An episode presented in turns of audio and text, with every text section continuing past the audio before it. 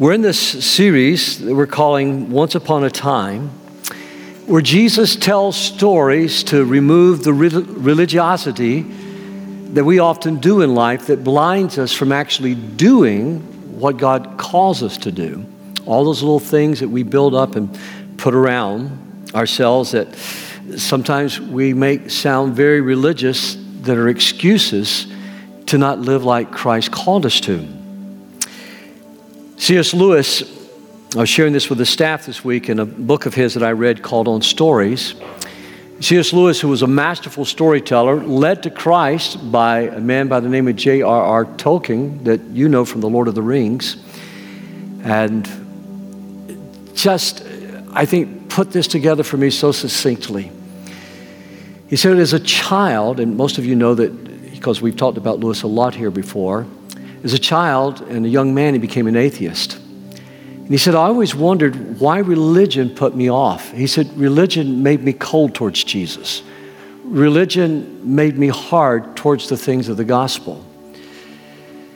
And he says that the power of a story is what opened his heart. Tolkien, masterful storyteller that he was, helped him to see the gospel. He said, I never set out to write fairy tales to communicate the gospel. He said, But the gospel got a hold of my heart, and therefore I began to write the images and the stories that came to mind, and that's why so many of my stories have the gospel in them. Not that I ever tried to write them like that. He said, Because I never tried to write down to children. He says, If it's not worth reading as an adult, it's not worth reading as a child. And I read that, I thought, how many adults still love to read the Chronicles of Narnia? How many of you have read those books or you know the see what I'm saying? It's just we love those stories. Well, Jesus told stories to remove that religiosity. So I want to read you one of his stories this morning. Last week we talked about his story of compassion and the Good Samaritan. But this story I'm calling the bag people. Again, the kingdom of heaven can be illustrated by the story of a man going on a long trip. He called together his servants and entrusted his money to them while he was gone, and he gave five bags of silver to one, two bags of silver to another, and one bag of silver to the last, dividing it in proportion to their abilities. He then left on his trip, and the servant who received the five bags of silver began to invest the money and earned five more. The servant with two bags of silver also went to work and earned two more. But the servant who received the one bag of silver dug a hole in the ground and hid the master's money. Well, after a long time, the master returned from his trip and called them to give an account of how they had used the money, his money. The servant to whom he had entrusted the five bags of silver came forward with five more and says, Master, you gave me five bags of silver to invest, and I have earned five more. The master was full of praise. Well done, my good and faithful servant. You've been faithful in handling this small amount, so now I will give you many more responsibilities. Let's celebrate together. The servant who had received the two bags of silver came forward and said, Master, you gave me two bags of silver, and I've earned two more. And the master says, Well done, good and faithful servant. Notice there's no difference. Well done, good and faithful servant. You've been faithful in handling this small amount. So now I will give you many more responsibilities. Let's celebrate together. And then the servant with one bag of silver came and said, Master, I knew you were a harsh man, harvesting crops you didn't plant, gathering crops you didn't cultivate. I was afraid I'd lose your money, so I hid it in the earth. Look, here's your money back. But the master replied, You wicked and lazy servant, if you knew I harvested crops I didn't plant and gathered crops I didn't cultivate, why didn't you deposit my money in the bank? At least I could have gotten some interest on it. Then he ordered, Take the money from the servant and give it to the one with ten bags of silver. And to those who use well what they are given, even more will be given. Would you read that with me? To those who use well what they are given, even more will be given. You may wonder sometimes why I ask you to read, because when you hear yourself read it, it gets deeper into your spirit. Your body actually vibrates with the sound of your own voice, your eardrum. And faith cometh by hearing, and hearing by the Word of God. So let's read that one more time. To those who use well what they are given, even more will be given, and they will have an abundance. But from those who do nothing, Even what little they have will be taken away. Now throw this useless servant into outer darkness, where there will be weeping and gnashing of teeth. Jesus, you told us this story to help us to be ready. You told us this story to help us prepare for your coming and your return. And so this morning, I ask you that would you help us to take the long view, Lord? Would you help us to play our long game this morning? And God, would you rip away through the power of a story those things that tend to blind us and make us sit idly by, Lord, when life's precious seconds are ticking away. I ask you this morning that you would also let the joy of our salvation be so real in our hearts that whatever we do, we do it enthusiastically. We do it, Lord, energetically. And we do it because we love you and we love one another. So now I ask, would you help each of us to hear what you're saying specifically to us as individuals, but also as a small group, as a family, as a married couple, as a church. And Lord, for those of us with community responsibilities, to be able to speak into our communities as well. For it's in Jesus' precious name I pray. And everyone said, Amen. God bless you. You can be seated this morning. Again, I'm so glad you're here. Well, in Matthew 24, for those of you that have read that story and or read that chapter, you know that the disciples come out and they ask Jesus, Tell us what the signs of your return are going to be. And so Jesus takes in this powerful and this very moving chapter of Matthew, he teaches one of the most famous lessons about the return of the Lord and what the signs will be like. And oftentimes I hear people zeroing in on the signs when the issue of this chapter is not so much about the signs, but it's about how we live our lives. So immediately when Jesus finishes this, he tells them stories. He tells them another story the story of the five wise virgins and the story of the five foolish virgins, or you know it as the ten virgins. He tells us the story of the goats and the sheep and how that the goats and the sheep will be separated at the end of the time. And wedged between those two stories is this story this morning, the story of the talents. And the purpose of these stories is to prepare us for the return of the Lord. The purpose of these stories is to help us be ready when Jesus comes back. Because when Jesus comes back, He died for us as our Savior. He rose again, having conquered death, hell, and the grave. But when He comes back, He will come back to give for us to give an accounting to Him for how we've used our lives. It's kind of like preparing for a final exam. I don't know if you remember, but I remember those final exams. I remember one of my professors pulling me aside and says, Dennis, if you will spend time in the library every day, if you will follow through on all of these assignments that I give you, when the time of your final comes, you will be able to go to bed and sleep, but your classmates are all going to be up and they're going to be cramming at the last minute. Well, how many of you know that what you sow in your freshman year, that shall your senior GPA reap? okay? And I remember my freshman year, I was my first time away from home. There was so much to do and so many things to do. And all through that freshman year, I kept hearing that professor's voice in the back of my mind. If you'll go to your class, if you'll go to college, if you'll go to the library, if you'll prepare a little bit every night, you will go to sleep. And I will never forget Four guys that are still my friends today, we were all crammed in a dorm room and we were remembering what our professor said. We were eating instant coffee in order to stay awake. Not drinking it, we were eating it out of this by the spoonfuls to stay awake. And we crammed for that final exam. I remember nothing about that class except I managed to pull a B out of that class when I should have aced that class and when I should have had a good night's rest. And I have to tell you, I learned my lesson from that. And there's no sense in trying to cram at the end of life. Jesus is coming. I'm excited about that, and I want to live ready for his return. Can you say amen? And so rather than cramming, Jesus tells us these stories so that we live prepared. The first thing I want you to see is that all of us are bag people. God has given all of us something, some treasure, some talent, something that we can do for Him. I was doing an outreach in Atlanta back when we still lived in Georgia, and we would go to Little Five Points, which those of you that used to watch Matlock, when you saw the backing away in the tower, that's where Matlock was filmed at, was at Little Five Points. But I became friends with a man who lived carrying two bags, who gave up his job. He didn't have a family, and he moved onto the streets in order to help people, and he lived like these people did that lived under buildings in abandoned buildings in Atlanta, Georgia. He lived on the streets in order to minister to them. My college that I went to later asked me to fly down to Miami, Florida, and to preach for an outreach they were doing because Miami has a huge street population.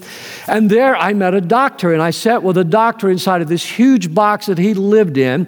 He had gone through some difficulties in life, lost his family, and he gave up his life that he once knew of comfort and affluence and he committed his life to Christ and he lived on the streets taking care of, of, street people with problems and mental health problems and physical issues and getting them to the hospital. And that was his ministry living in a box. Now, that's not my calling. That's not your calling, or you wouldn't be here today. But out of that, I took some lessons from those two men who had given up their lives to live on the streets. And it's that all of us are bag people. All of us are carrying something in life that God has given to us.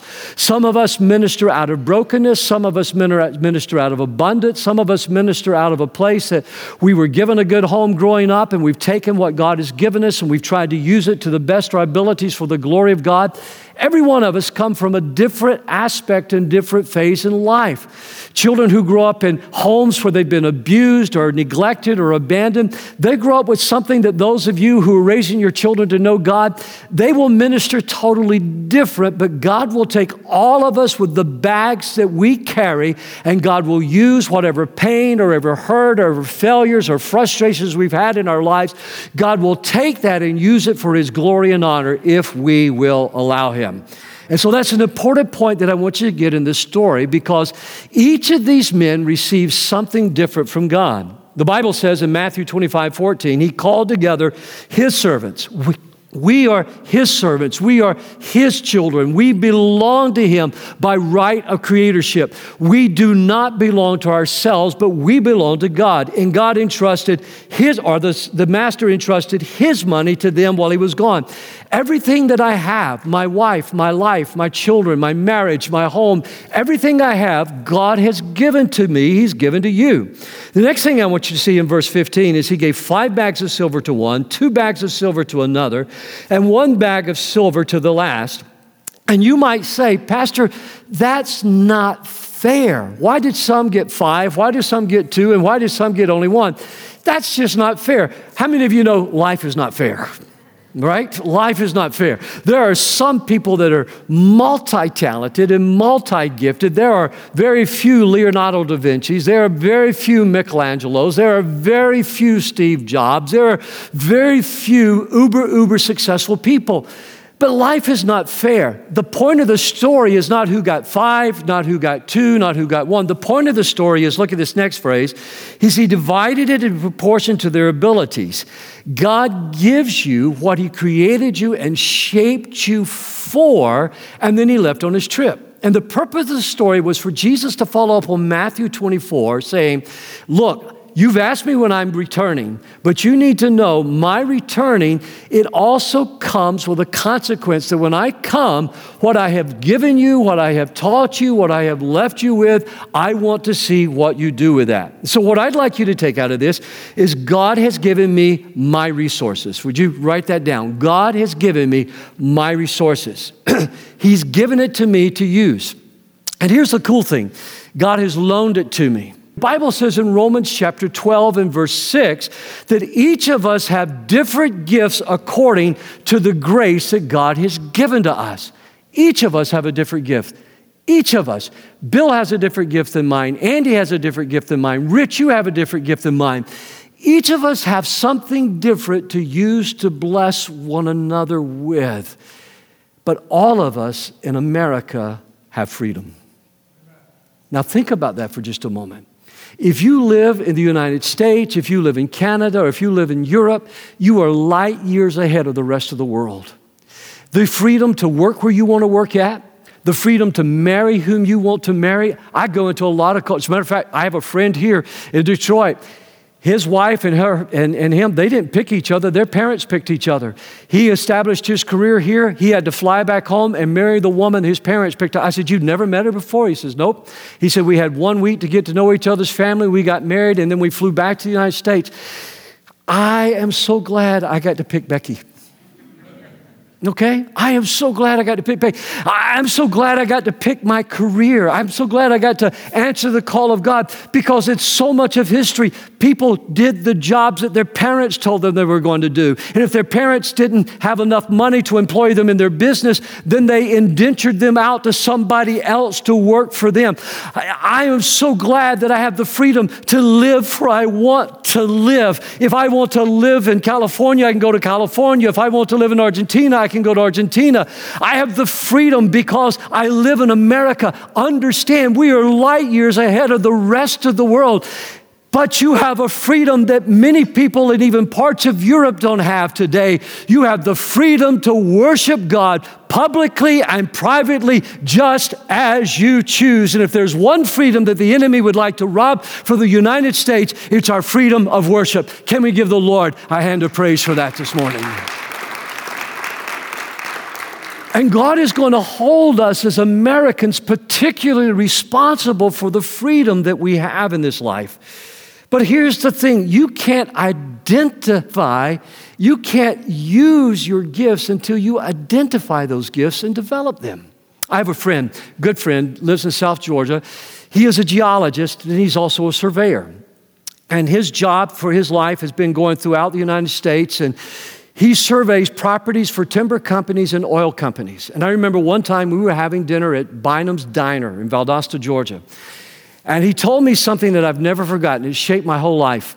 He said, Dennis, it's amazing how many companies went in and discovered natural resources on somebody's property they didn't know was there. They discovered oil or they discovered coal or they discovered gas deposits. And they would come in and buy at the cheapest price, or they would find somebody that was so in debt, they discover their debt and they would come in and offer to pay off their debt and give them a little bit extra to get started with. And then they would buy that land and they would make millions of dollars off of that land. He named some companies for me, people that I knew. He said, This is what their ancestors did, and this is how they got that property. I want you to understand something. You have talents, you have resources, you have gifts that you are not aware of. And that is why it is so important that you get through our discipleship classes, discovering what Woodland is about so that you can participate in the life of Woodland because it's about much more than Sunday morning. Discovering spiritual maturity so that you learn to grow in Christ. There is more to Christianity than what most people live. And then discovering your spiritual gifts or your ministry. And let us do a spiritual gifts inventory with you and a personality inventory that shows you how you relate to others and others relate to you. And then you identify those gifts that God has given you and you develop them and you dedicate them to God. And then God uses you to display His glory through. Can we give Him another hand of praise for that this morning? So I think what Jesus is saying here is that your life is an investment, so dream big and make it count. Your life is an investment. Dream big and make it count. Because God expects me, when I read this parable, when I read this story, God expects me to make the most out of what He's given to me. He doesn't force me, He doesn't make me feel guilty if I don't.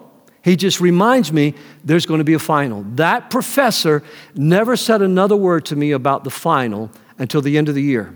And I will never forget when he called me in, asked me to come to his class. He laid my exam in front of me. We got our scores on a wall that we had to go look at. I still remember my student ID number.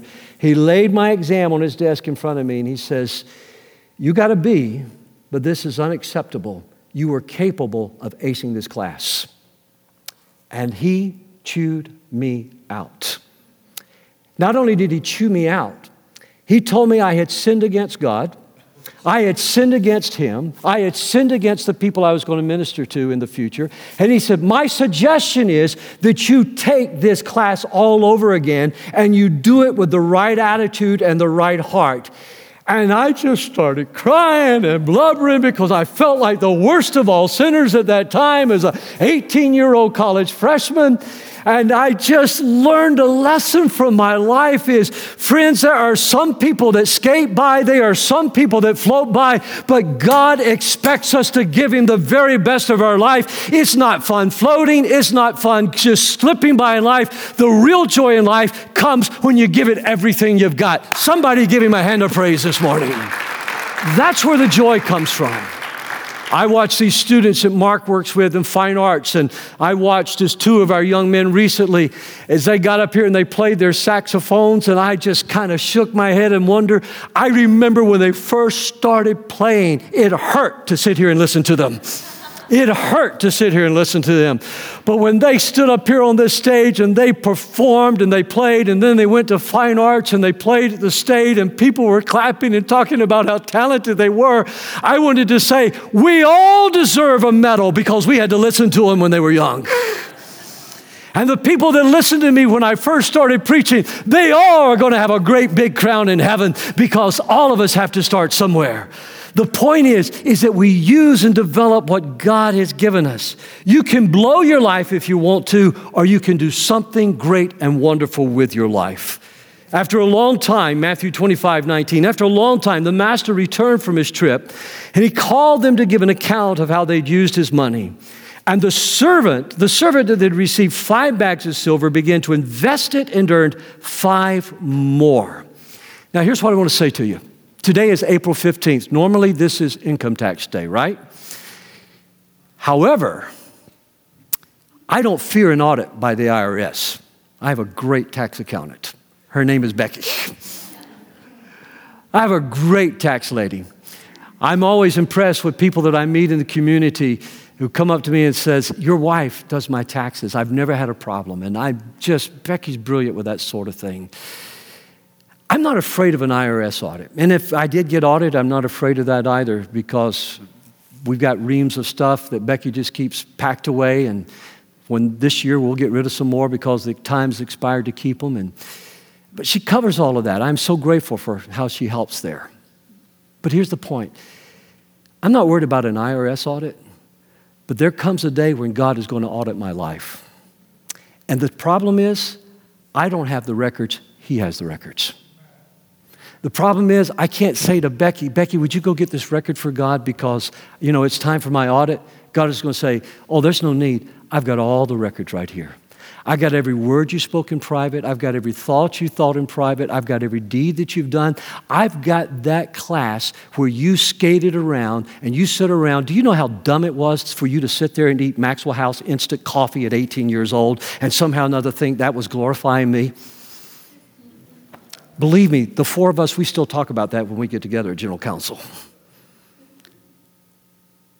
Isn't it amazing how much power your professors have over you later in life? The point I'm making to you here is that each of us are going to give an accounting to God. The servant who received five bags. And I wish that this was a sunny day and more people were here today because what I'd like to say, it doesn't matter if you're a young person, Jimmy, what you start preparing for today is what you're going to be doing 10 years from now where you start at today. What you're doing today, Addison, is going to affect what you're doing 10 years from now. What you are doing today, if you're 50, is going to affect how you're living 10 years from now when you're 60. What you're doing today, Ethan, is going to affect the quality of your life. How you prepare right now is going to affect the quality of your life tomorrow. You will be living out your dreams or you will be wondering what to do because of the kind and the quality of decisions that you make begins by discovering and identifying the gifts that God has given you. And you say, Pastor, what is a gift? A gift is anything that I have that I can glorify God with.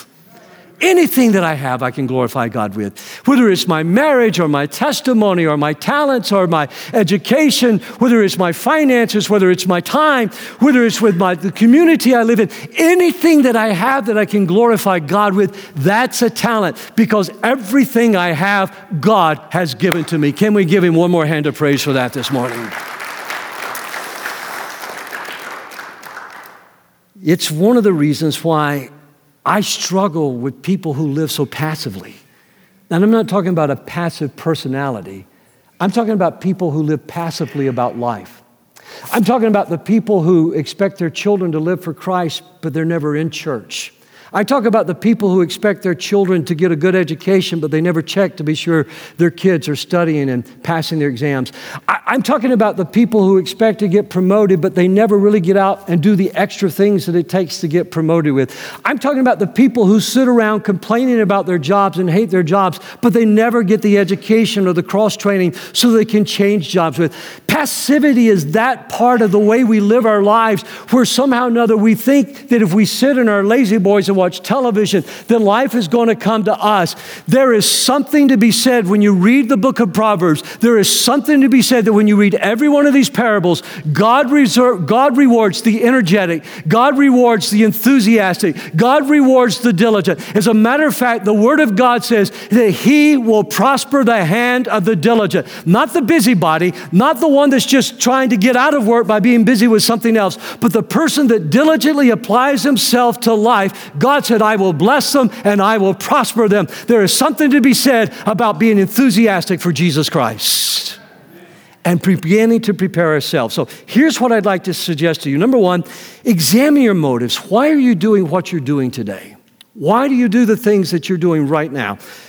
The Bible says in 1 Timothy chapter 6, serving God does make us very rich if we are satisfied with what we have. Read that with me. Serving God does make us very rich if we are satisfied with what we have. Now, stop.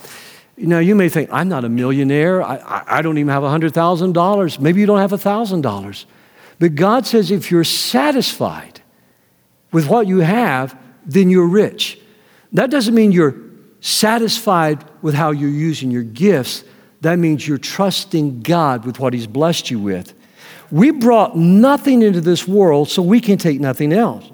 But if we have food and clothes, we will be satisfied with that. Those who want to become rich bring temptation to themselves and are caught in trap. Now stop. God has nothing against riches. God says He will prosper you. The Bible is full of examples of how God blesses and how God prospers people that put Him first in their life. God is not against riches. God says, but if you are seeking riches rather than seeking my glory, then you're going to fall into a trap.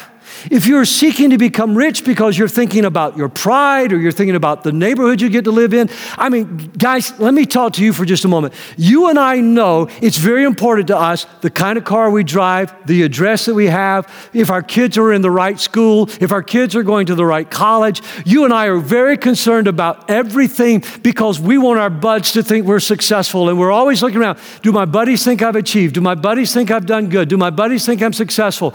It's not about what your buddies think, it's about what God thinks. Because you will always have a buddy doing better than you are. I learned a long time ago when Becky and I were young.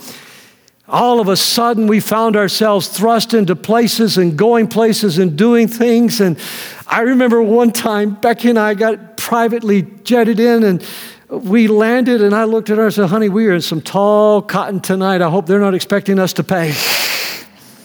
I remember another time we got picked up in a, in a swanky car and we were picked up and we were driven somewhere. And I leaned over to Becky and I says, I'm going to tell you, this scares me to death. She goes, Why? I says, Because I like this a lot. I said, I'd like to have a chauffeur. Do you know how much I could read and study and write if somebody just chauffeured me around? She looked at me and she said, Becky's always been so practical. She says, Don't get used to it, bud. you see, you're always going to find somebody that's more well to do than you. Enjoy the blessings that come your way, but don't seek after being rich. Seek after glorifying God with everything you have. So examine your motives. The second thing I'd say is seek wise counsel here. There are people in this church, there are people in this community that can give you good counsel and wise counsel. The Bible says, walk with the wise and become wise. Associate with fools and you'll get in trouble. You are who you hang out with. Okay? If you hang out with critical people, you're going to be a critic. If you hang out with silly people, you're going to be silly. If you hang out with foolish people, you're going to be foolish. But if you hang out with people who love God, it's going to be like putting logs together and setting fire to it. The more I hang out with people who love Jesus, the more I love Jesus. And you know what? If you hang out with people that are smart and savvy, if you hang out with people who are wise and they know how to leverage what God has given them for His glory and honor, you will become like them. You will learn from them. Read it again with me. Walk with the wise and become wise. Walk with the wise and become wise. Say it again. Walk with the wise and become wise. Associate with fools and get in trouble. One of the great privileges of my life was when I was asked to come on and serve on the board of, of the college that I went to. I told the student body the story I told you just a few moments ago. And the place went crazy, and I remember all the students that were laughing. And I remember I gave an altar call in the chapel service that morning and said, If you're slacking, if you're floating, if you're just getting by, if you're hanging out with people that you know they're not energetically seeking God with all their hearts, I said, This is going to cost you something because they're going to look at you, they're going to watch you. I'm asking you to come to this altar and I'm asking you to make a commitment. You're going to walk with the wise and give God your best in everything. I don't know if it was peer pressure or if it was the Holy Spirit. But there wasn't a single person left in that chapel that morning sitting in a pew, but we were packed out and praying around that altar. There is something, look at me, there is something in every one of us. We know we're going to give an accounting to God, but we want to glorify Him with what God has given us. You were shaped to glorify God. I think we ought to give Him one more hand of praise for that this morning. Well, I've already talked about preparing, so just fill in that start preparing and let's move on because I really want to deal with this. My view of God then affects my stewardship of life. My view of God affects my stewardship of life. How big is God to you? How great is God to you? How powerful is God? Is He bigger than all your problems? Is He bigger than all your fears? Do you serve the God of the impossible? Jesus says, Without me, you can do anything, but as though he had to really get through to us, he said to me, He said to me, He said to you in His word, He says, With God, finish it with me, all things are. Do you believe that? With God, all things are possible. There is a dream and there is a vision in my heart that motivates and drives. The servant that had received two bags of silver came forward and says, Master, you gave me two bags to invest. I've earned two more. That's all God asks you to do invest. Invest your life, invest your time, invest your spiritual gift, invest your talent, invest the brokenness of your life, invest the lessons that you've learned. God doesn't ask you to hoard them and save them. As a matter of fact, God says, if you will sow, if you will give, I will give you more. Oh, that was a little weak. If you sow, I will give you more. If you need energy, you need to sow some energy into somebody else's life. If you need time, you need to sow some time into somebody else's life. If you need joy, you need to sow some joy into somebody else's life. If you need hope, you need to sow hope into somebody else's life. If you need vision, you need to start casting vision into somebody else's life. For what you sow, you are going to reap. God is not going to disappoint. Somebody say amen this morning. You might better turn me down just a little bit. When I'm loud to me, I know I'm loud to you. God looks at this, or this master looks and he says, Well done, well done, my good and faithful servant. You've been faithful in handling this small amount, so now I'll give you many more responsibilities. Let's celebrate together.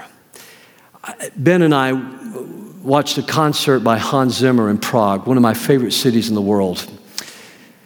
And what a tremendous, tremendous concert it was. It, was almost like going to church. There was a choir and the band and musicians, so many musicians.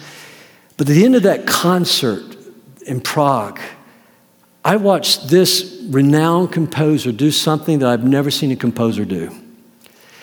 Everybody was lined up along the stage, and it was ended so energetically and enthusiastically. Ron, stand up. I always appreciate you being down front.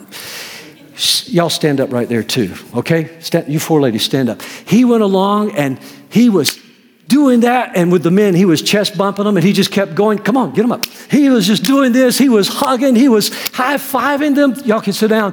I looked at Ben. I said, Ben, that's church. Ben, that's heaven. When we get to heaven, God is going to say, Well done, thou good. Can you imagine being chest bumped by Jesus Christ?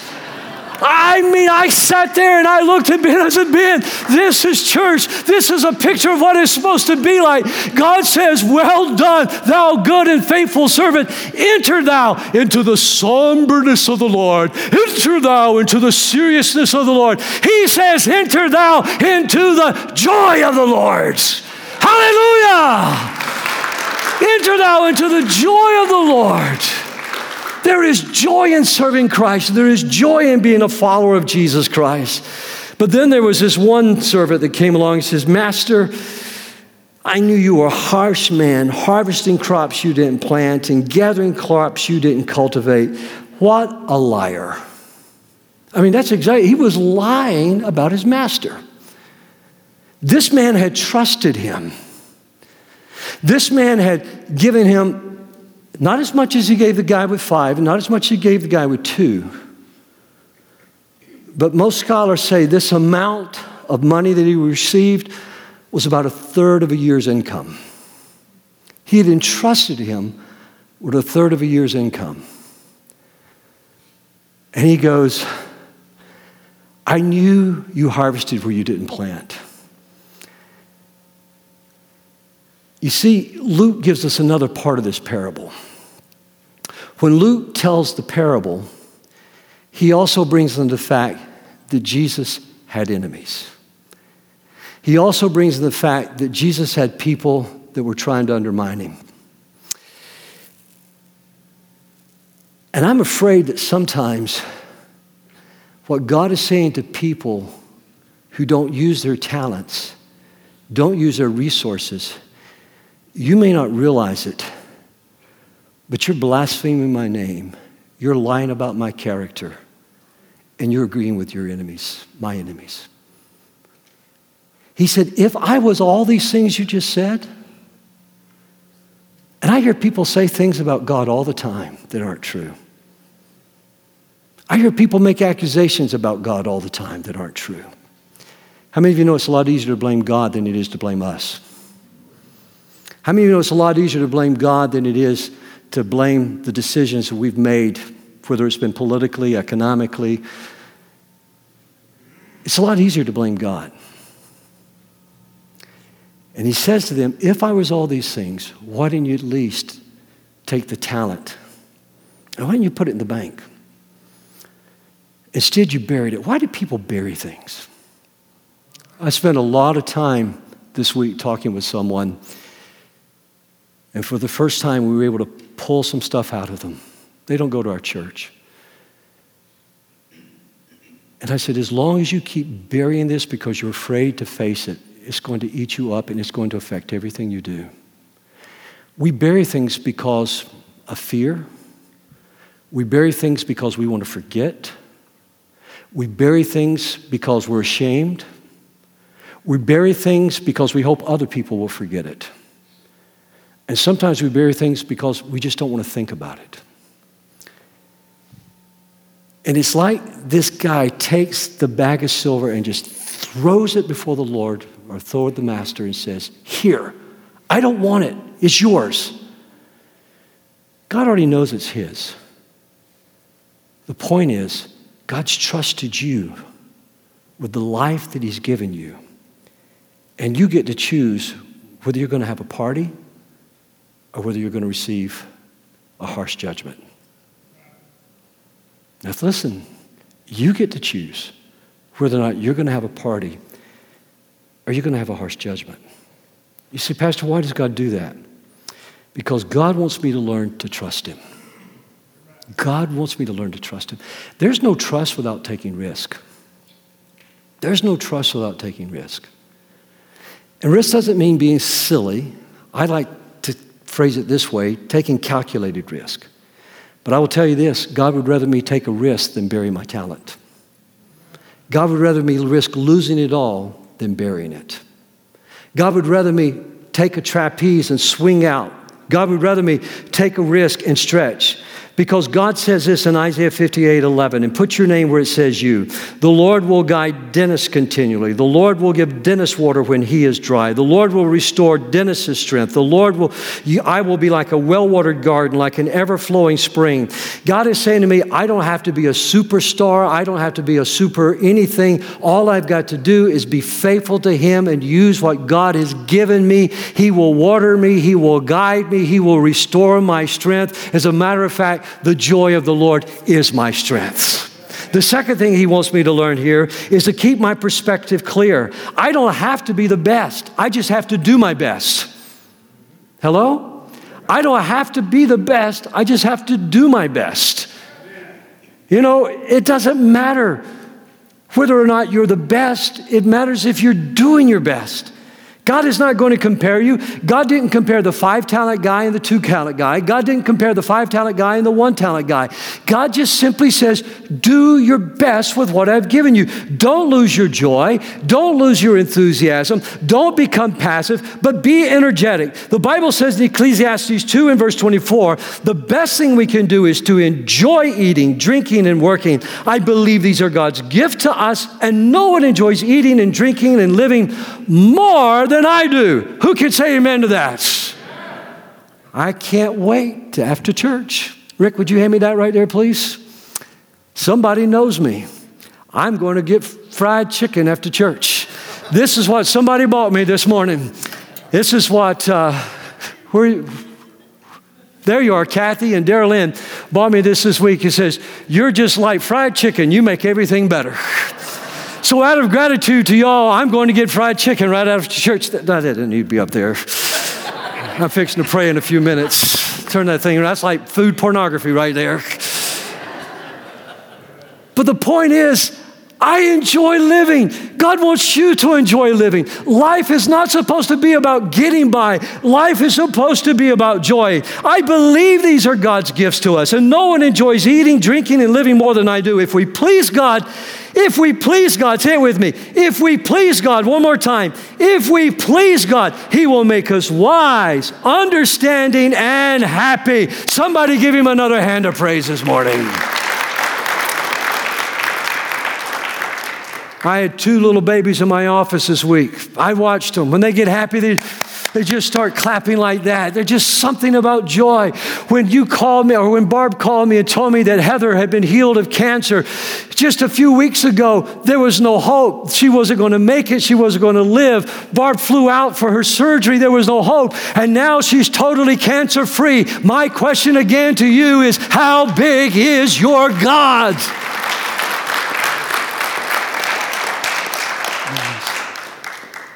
Maybe you're bored. Maybe you're just bored with life. The reason you're bored is because you're not taking any risk. Maybe the reason you're bored is because you're not sowing into anybody else's life. Becky and I were talking just recently, we just started laughing. When people tell us they're bored, we have no clue what they're talking about. Boredom is a spiritual problem. I mean, when you think about it, boredom is a spiritual problem. But when you are living and using your life for the glory of God, you don't have time to be bored. Everything is a joy. Well, finally, this morning, you know this I use it or I lose it. What I do with my life has eternal significance. Yes, I've had 40 major surgeries. Yes, I've had a lot of physical problems. And yes, God has restored and healed me. But if I don't take care of that health, I'll lose that health. If I don't take care on Sundays, that's a day of celebration. I eat all the ice cream I want on Sunday. I eat all the fried chicken I want on Sunday. If I want a moon pie, I'll eat a moon pie on Sunday. And I got to tell you something, you ain't lived until you drank a Coca Cola and ate a moon pie at the same time. Even Never mind. Sometimes I wish we weren't taping. Even burping's fun when you eat a banana moon pie and drink a Coca Cola. But Monday through Saturday, I give it my best. Monday through Saturday, that's a different story.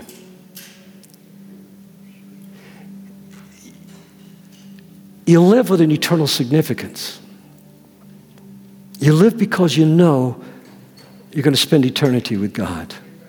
In the first service, one of the men in the church put his arms around me. He's a big old retired police officer. The story of his life is pretty incredible, and he just grabbed me with both arms.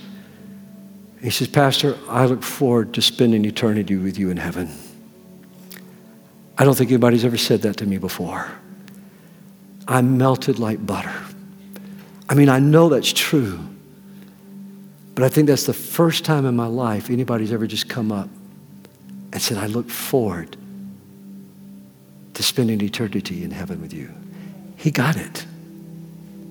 And I want you to get it. Because what you're doing today matters. And none of us have a promise tomorrow. If I refuse to exercise, I lose my health. If I refuse to think, my mind gets dull. If I refuse to dream, my vision gets dim. If I refuse to study, then my words get meaningless. Every one of us have something we have to do for the glory of God. God has given you, He's God's given me everything that I need. But when you get eternity in your mind, it, it changes those gray days. Now, don't miss because we had a very powerful moment in the first service right here. It changes those gray days. Two of Jesus' 12 disciples, they committed the very same sin. They both denied the Lord, Judas and Peter. Peter even blasphemed and swore against the Lord. And yet, because their view of God was so different, Judas started feeling sorry for himself. Judas started pitying himself. And he went out and he hung himself. Peter, even though he had sinned terribly against God, did the same thing Judas did. He came to Christ and he repented. And God didn't beat him up. God didn't kick him around. God didn't tell him, you lousy, worthless, useless servant. Jesus restored him. And Peter enthusiastically served the Lord by serving others and left us with two powerful epistles. And the first half of the whole book of Acts is all about how God used a man who had failed him miserably. Stop looking at your past and start looking at your future. God makes everything brand new. God makes everything brand new. And God will take your failures and God will do something wonderful and glorious with every one of them. Now, here's what I'd like you to do. This is, this is very important. I want you to take a communication card and I want you to not talk with anybody else, but take the communication card and I want you to write on there three abilities, talents three things in life you know you can do for you know you can do. It might be organizing, it might be writing, it might be singing, it might be gardening, it might be building, I mean, it might be accounting. Whatever it is, everybody get a card. And in that area where it says comment section, do this, this is our altar call. In that comment section, I want you to write three things you know you can do. You know that God has given you this ability. And we'll give you just a moment to write that down. Just three things.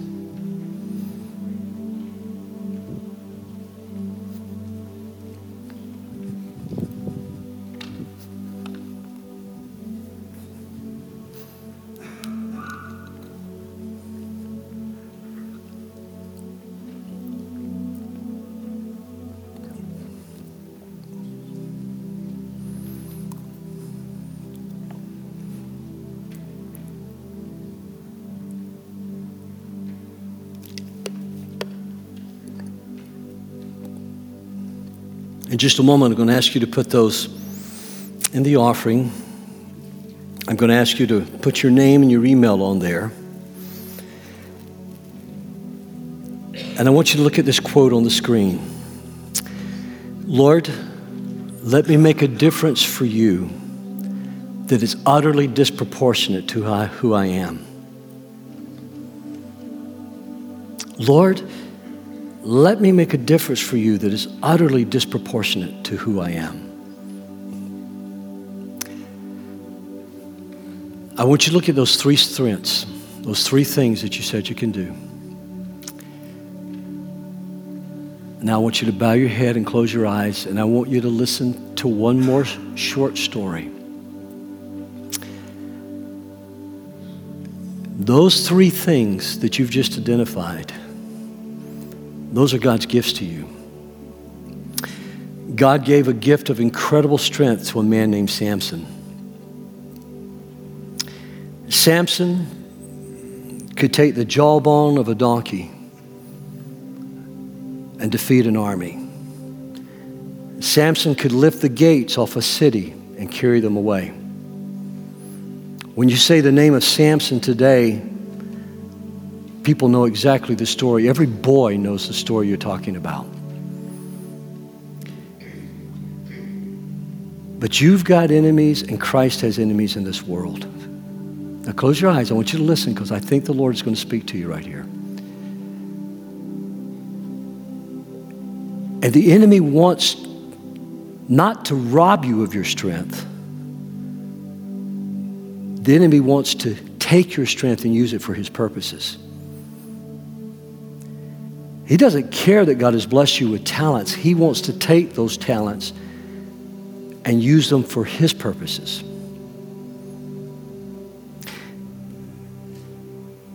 So Delilah wears him down,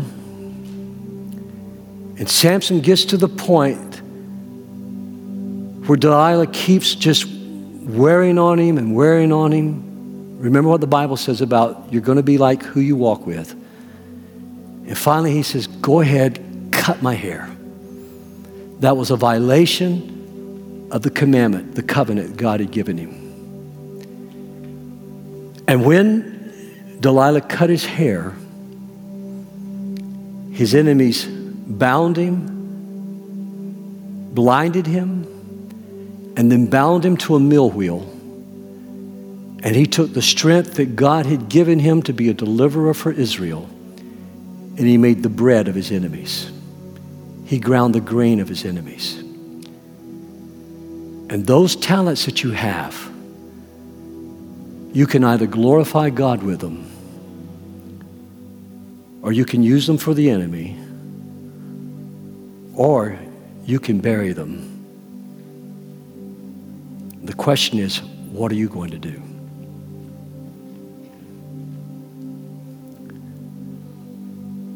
So I want you just to all pray with me. You can pray quietly and pray silently. Would you just say, Lord, thank you for whatever these three things are. Thank you for giving these to me.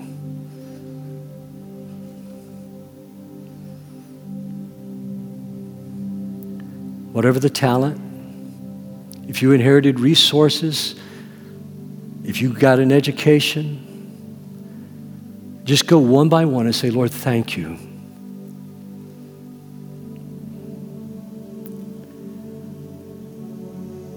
Now, would you just say, God, I want to use these for your glory and for your honor? List them again, one by one. I want to use them for your glory and for your honor.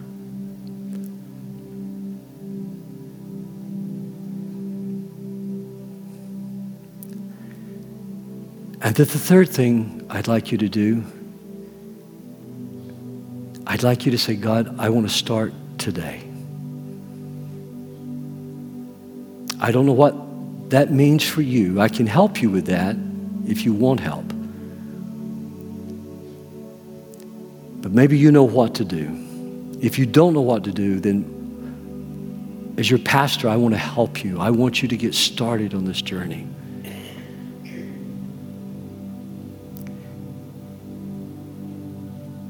This is what prayer is. Now I want you to know that God says to you, He wants you to enjoy the gifts. He wants you to enjoy life. He wants you to enjoy your family, your food. If you're struggling in your marriage, that's not God's will for you. If you're struggling in your relationships, that's not God's will for you. God wants you to enjoy your life. That doesn't mean there won't be relationship issues from time to time.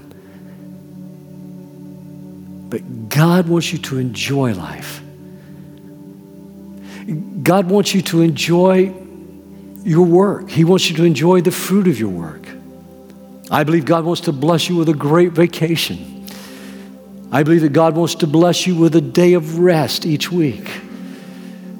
I believe that God wants to bless your children. I believe that God wants you blessed in your going in and your coming out. I believe that God wants you to be the lender and not the borrower. I believe that God says that He will break every yoke and He will remove every bondage. I believe that God says that what you bind, you will come against the gates of hell, and what you bind that Christ has already purchased for you, it will be bound, and what you loose, it will be loosed as you pray according to the will of God.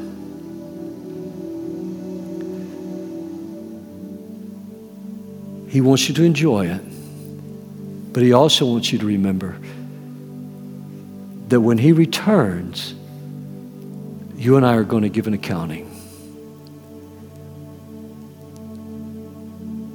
And I want that high five. I want that fist bump. I want that chest bump. it's so much sooner for me today than it was 20 years ago. I want to hear that well done, good and faithful servant. Let's celebrate. Enter into the joy of the Lord. And if you're here and you've never given your heart to Jesus, or maybe you've turned away from Him, you're not serving Him like you know you should You know you're ready because right now you want to do that, and that's the Holy Spirit dealing with you. Would you just pray this prayer? Say, Lord Jesus, I'm sorry for my sins. I'm sorry for turning away from you. And today I welcome you into my life. And I ask you to make me a brand new creation. And as much as I know how, I surrender my life to you in Jesus' name. And everyone said, Amen and amen. Now I'm going to ask you to put those cards in the offering in just a minute. And if you put your name and your email on there, I'm going to send you something this week that I think will help you. And I'd like for you to be included in on that email, just like the people from the first service. So, ushers, would you come? And I want us to stand and we're going to lift our offerings to the Lord. And this morning, if you will, as well, we have an opportunity ahead of us right now that um, everybody standing, if you would, out of respect and just as we get ready to give. The we have the ability now to live stream our services. We've got people that are listening on the web to our Wednesday night services, our Sunday services. We need about 5,000 more dollars to get the equipment that we need to be able to live stream our Sunday morning and our Wednesday night services. This is going to help us, I believe, really multiply our outreach from Woodland. And so, would you help us? If you're our guest today, I, I see folks I don't know and this, on this wintry morning, but please feel free. We're not putting any pressure on you. If you want to give, that's great. But I'm going to ask you if you would, if you could give something extra, the Lord might even lay it on your heart to put a check in for $5,000. That would be fantastic. You obey that. But God might just, if it's $5 or $10, I'd like to get this equipment purchased this week and get our live streaming up right away. And so, if you would help us with that, I would appreciate it so very much. Help me get this done so that we can expand our outreach here at Woodland. Well, Lord, it's our joy to give. It's our joy to bring to you our tithes and our offerings. But in addition, Lord, it's our joy to present a part of ourselves. For every card that goes in this basket this morning, it's a saying, This is what God has given me. This is a way I know I can glorify God. And so I ask you as we put these cards in the offering this morning, we will recognize that what we're doing is saying, God, here's the bag of silver that you've given me. It may be three, it may be two, it may be one, but I want to use this for your glory and for your honor. Would you bless the intention with the strength and the knowledge and the willpower to follow up? And would you bless us as we try to help everybody follow up on their gifts? In Christ's name I pray. And everyone said, Amen.